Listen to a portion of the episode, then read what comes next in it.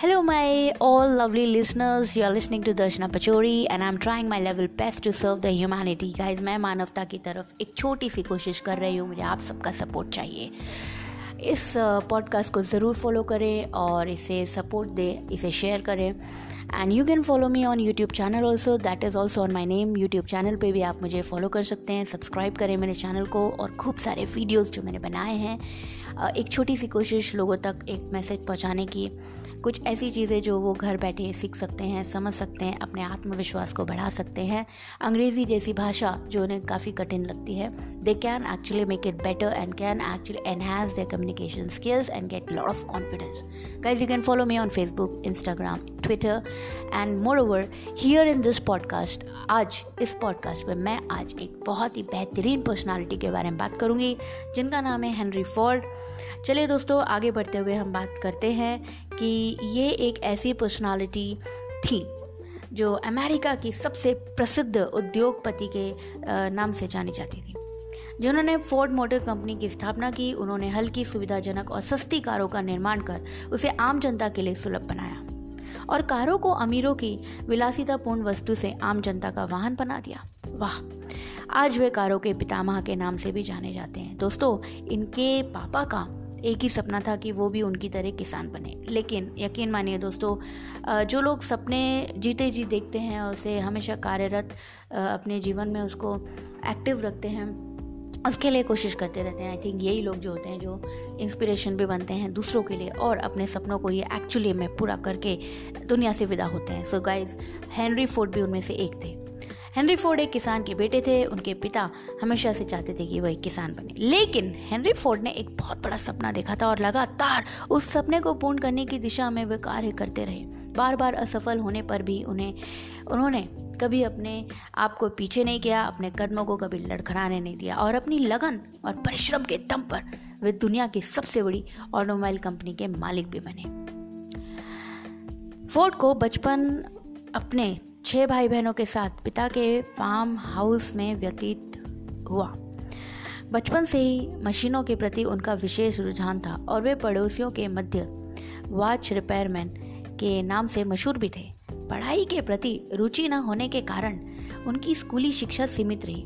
You know what दोस्तों जैसे मैं अगर किसी भी महान हस्ती के बारे में बात करूँ तो मैंने कई बार देखा है कि ऐसी कई हस्तियाँ जिनको पढ़ाई में इंटरेस्ट नहीं था लेकिन स्कूल से निकाल दिया गया या फिर उन्होंने पढ़ाई छोड़ दी। लेकिन वो दुनिया को पूरे विश्व को विरासत के रूप में वो ऐसा आविष्कार दे के चले गए जिसे हम आज भी हमारे जीवन में हमारी टेक्नोलॉजी में हमारे आ, हमारे आज भी विश्व को जो चीज़ें ग्रो कर रही हैं, उन सब में उन चीज़, उन लोगों की जो खोज है, वो सब काम आ रही है। सोचिए दोस्तों तो इससे ये एक चीज़ साबित हो जाती है कि खाली स्कूली किताबी पढ़ाई से हम जीवन का आधार नहीं तैयार कर सकते। हैं हाँ स्कूली पढ़ाई ज़रूरी है लेकिन अगर हम स्कूली पढ़ाई को सही मायनों में अपने जीवन में अप्लाई करें सोच को समझ को तो आई थिंक तो ही वो शिक्षा किसी काम की है। सो so, दोस्तों क्योंकि बिना शिक्षित हुए हुए भी अगर सपने आपके हैं बड़े और आप हिम्मत रखते हैं तो आप वो भी पूर्ण कर सकते हैं। आगे बढ़ते हैं दोस्तों। पिता की इच्छा थी कि फोर्ड पारिवारिक कृषि व्यवसाय में उनका हाथ बटाएँ। किंतु बचपन से ही मशीनों की ओर रुझान होने के कारण पिता की इच्छा के विरुद्ध 16 वर्ष की आयु में वे घर छोड़कर डेट्राइट जा पहुँचे। डेट्राइट में प्रशिक्षु के तौर पर कार्य। डेट्राइट पहुंचकर फोर्ट जेम्स एक फ्लॉर एंड ब्रदर्स कंपनी में प्रशिक्षु बने। कुछ माह उपरांत वे डेट्राइट ड्राइट डॉट कंपनी में प्रशिक्षु के तौर पर कार्य करने लगे। वेतन मात्र ढाई डॉलर प्रति सप्ताह था, किंतु सीखने की ललक के कारण कार्य के प्रति उनकी लगन में कभी कभी कोई भी कमी नहीं आई। कभी भी।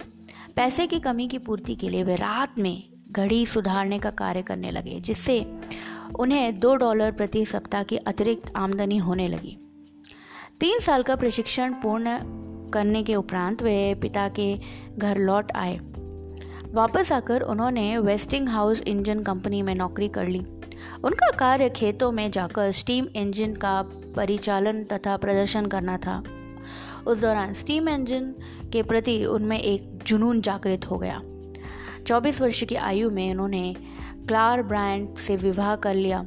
विवाह के उपरांत उन्हें अपने पिता से उनके फार्म के पीछे की ज़मीन का एक छोटा सा हिस्सा प्राप्त हुआ, जिसमें सौ मिल स्थापित कर वे अपना जीवन व्यतीत करने लगे। एंड पर साथ ही गैसोलीन इंजन पर उनके प्रयोग भी जारी थे। आगे बढ़ते हुए दोस्तों, मैं एक चीज़ और बताना चाहूँगी। एडिसन एल्यूमिनेटिंग कंपनी में वे इंजीनियर के बतौर भी उन्होंने बहुत बढ़िया अपना लाइक योगदान दिया। उन्होंने नौकरी करी, उन्हें वहाँ मिली।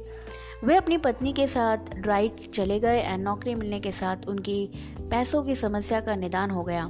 किंतु उनका जो सपना था, उसे वो लगातार उस पर नियंत्रण अपने सपनों को पूरा करने की कोशिश पर वो बिल्कुल बने रहे, डटे रहे। बहुत जल्द उन्हें चीफ इंजीनियर के पद पर पदोन्नत प्राप्त हो गई। अब उन्हें अपने प्रयोगों के लिए अधिक समय मिलने लगा था। पहली कार फोर्ट क्वाड्री साइकिल का निर्माण हुआ।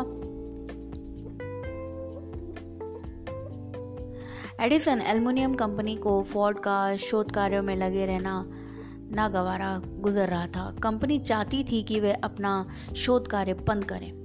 विद्युत ऊर्जा संबंधी कार्यों पर ध्यान केंद्रित करें अतः उनके समक्ष जनरल सुप्रिंटेंडेंट के पद पर पदोन्नत और डॉलर के वेतन का प्रस्ताव भी रखा गया। इस प्रस्ताव ने फोर्ड को दुविधा में डाल दिया। एक और अच्छी नौकरी, पैसा पदोन्नत के अवसर पर, के साथ सुरक्षित भविष्य भी था। वहीं दूसरी ओर, अनिश्चितताओं तथा जोखिम की राह पर ले जाता हुआ उनका अपना सपना।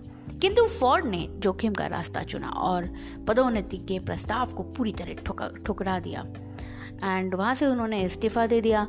अब दबाव मुक्त होकर वे अपने सपनों को पूर्ण करने की कार्य योजना बनाने लगे। फोर्ड एक ऑटोमोबाइल्स कंपनी स्थापित करना चाहते थे और इसमें सबसे बड़ी समस्या जो उनके समक्ष थी, वह थी पूंजी की। किंतु यहाँ किस्मत ने उनका साथ दिया और डेट्राइड ने प्रतीक्षित उद्योगपति विलियम एच. मॉर्फी व अन्य पूंजीपति उनकी कंपनी में पूंजी निवेश के लिए राज़ी हो गए। डेटोराइट ऑटोमोबाइल कंपनी इस तरीके से अस्तित्व में आई। यह अपने सपनों को पूर्ण करने की दिशा में बढ़ाया गया उनका पहला कदम था, लेकिन वास्तविकता की कसौटी अभी बाकी थी। यह वह दौर था जब अमेरिका में ऑटोमोबाइल सेक्टर में अत्यधिक प्रतियोगिताएँ थीं। लगभग लगभग तीस महत्वाकांक्षी ऑटोमेकर इस सेक्टर में अपना भाग्य आजमा रहे थे। इस कड़ी प्रतियोगिता में टिके रहना और अपनी शाख बनाकर एक बड़ी चुनौती को पार करना। फोर्ड की कंपनी ने 24 कारों का निर्माण किया। लेकिन सभी कारें पुराने मॉडल की थी जो बाज़ार की कड़ी प्रतियोगिता का सामना नहीं कर पा रही थी। फोर्ड की कंपनी घाटे में जा रही थी। फोर्ड कार का रीडिज़ाइन कर रहे थे, लेकिन अत्यधिक लंबा समय लगने के कारण मॉर्फी और अन्य हिस्सेदारों का उन पर से भरोसा उठ रहा था। लेकिन कुछ ऐसा हुआ, कुछ ऐसा विघटित होने लगा इस तरीके से कि हेनरी फोर्ड के अपने सपनों को पूर्ण करने की और बढ़ाए हुए कदम अपने पहले ही पड़ाव पर लड़खड़ाने लगे। अपनी पहली ऑटोमोबाइल कंपनी का ये हर्ष फोर्ड के लिए गहरा घातक था। अपनी पहली कंपनी की असफलता से उबरते हुए फोर्ड ने रेसिंग कार के निर्माण में हाथ आजमाया। देखा दोस्तों, कैसे किस तरीके से वो रुक नहीं रहे थे। उदास होने के बाद भी डिसअपॉइंटमेंट के बाद भी उन्होंने कोशिश करी कि मैं डिसअपॉइंट ना रहूँ। कुछ ना कुछ नया करते रहूँ। सो so, दोस्तों अगर कहीं पे रुक जाते हैं तो कुछ नया ढूंढ लेना चाहिए। रेसिंग कार ने उन्हें नाम अवश्य दिलाया लेकिन जनसाधारण के लिए यह कार अनुपयोग थी। इस कारण फोर्ड की कार आम जनता तक पहुँचने में असफल रही। अपनी असफलता का विशेषण कर, विश्लेषण करने पर फोर्ड इस नतीजे पर पहुँचे कि उन्हें ऐसी कारों का निर्माण करना चाहिए जो जनसाधारण के लिए सुलभ हो। हल्की और छोटी कारों के निर्माण के लक्षण को सामने रखकर वे पुनः मॉर्फी से मिले और उनसे दूसरा मौका मांगा। मॉर्फी और अन्य हिस्सेदारों ने उनकी काबिलियत पर पुनः भरोसा जताया और इस तरीके से हेनरी फोर्ड कंपनी की स्थापना हुई, जिसमें हेनरी चीफ इंजीनियर थे।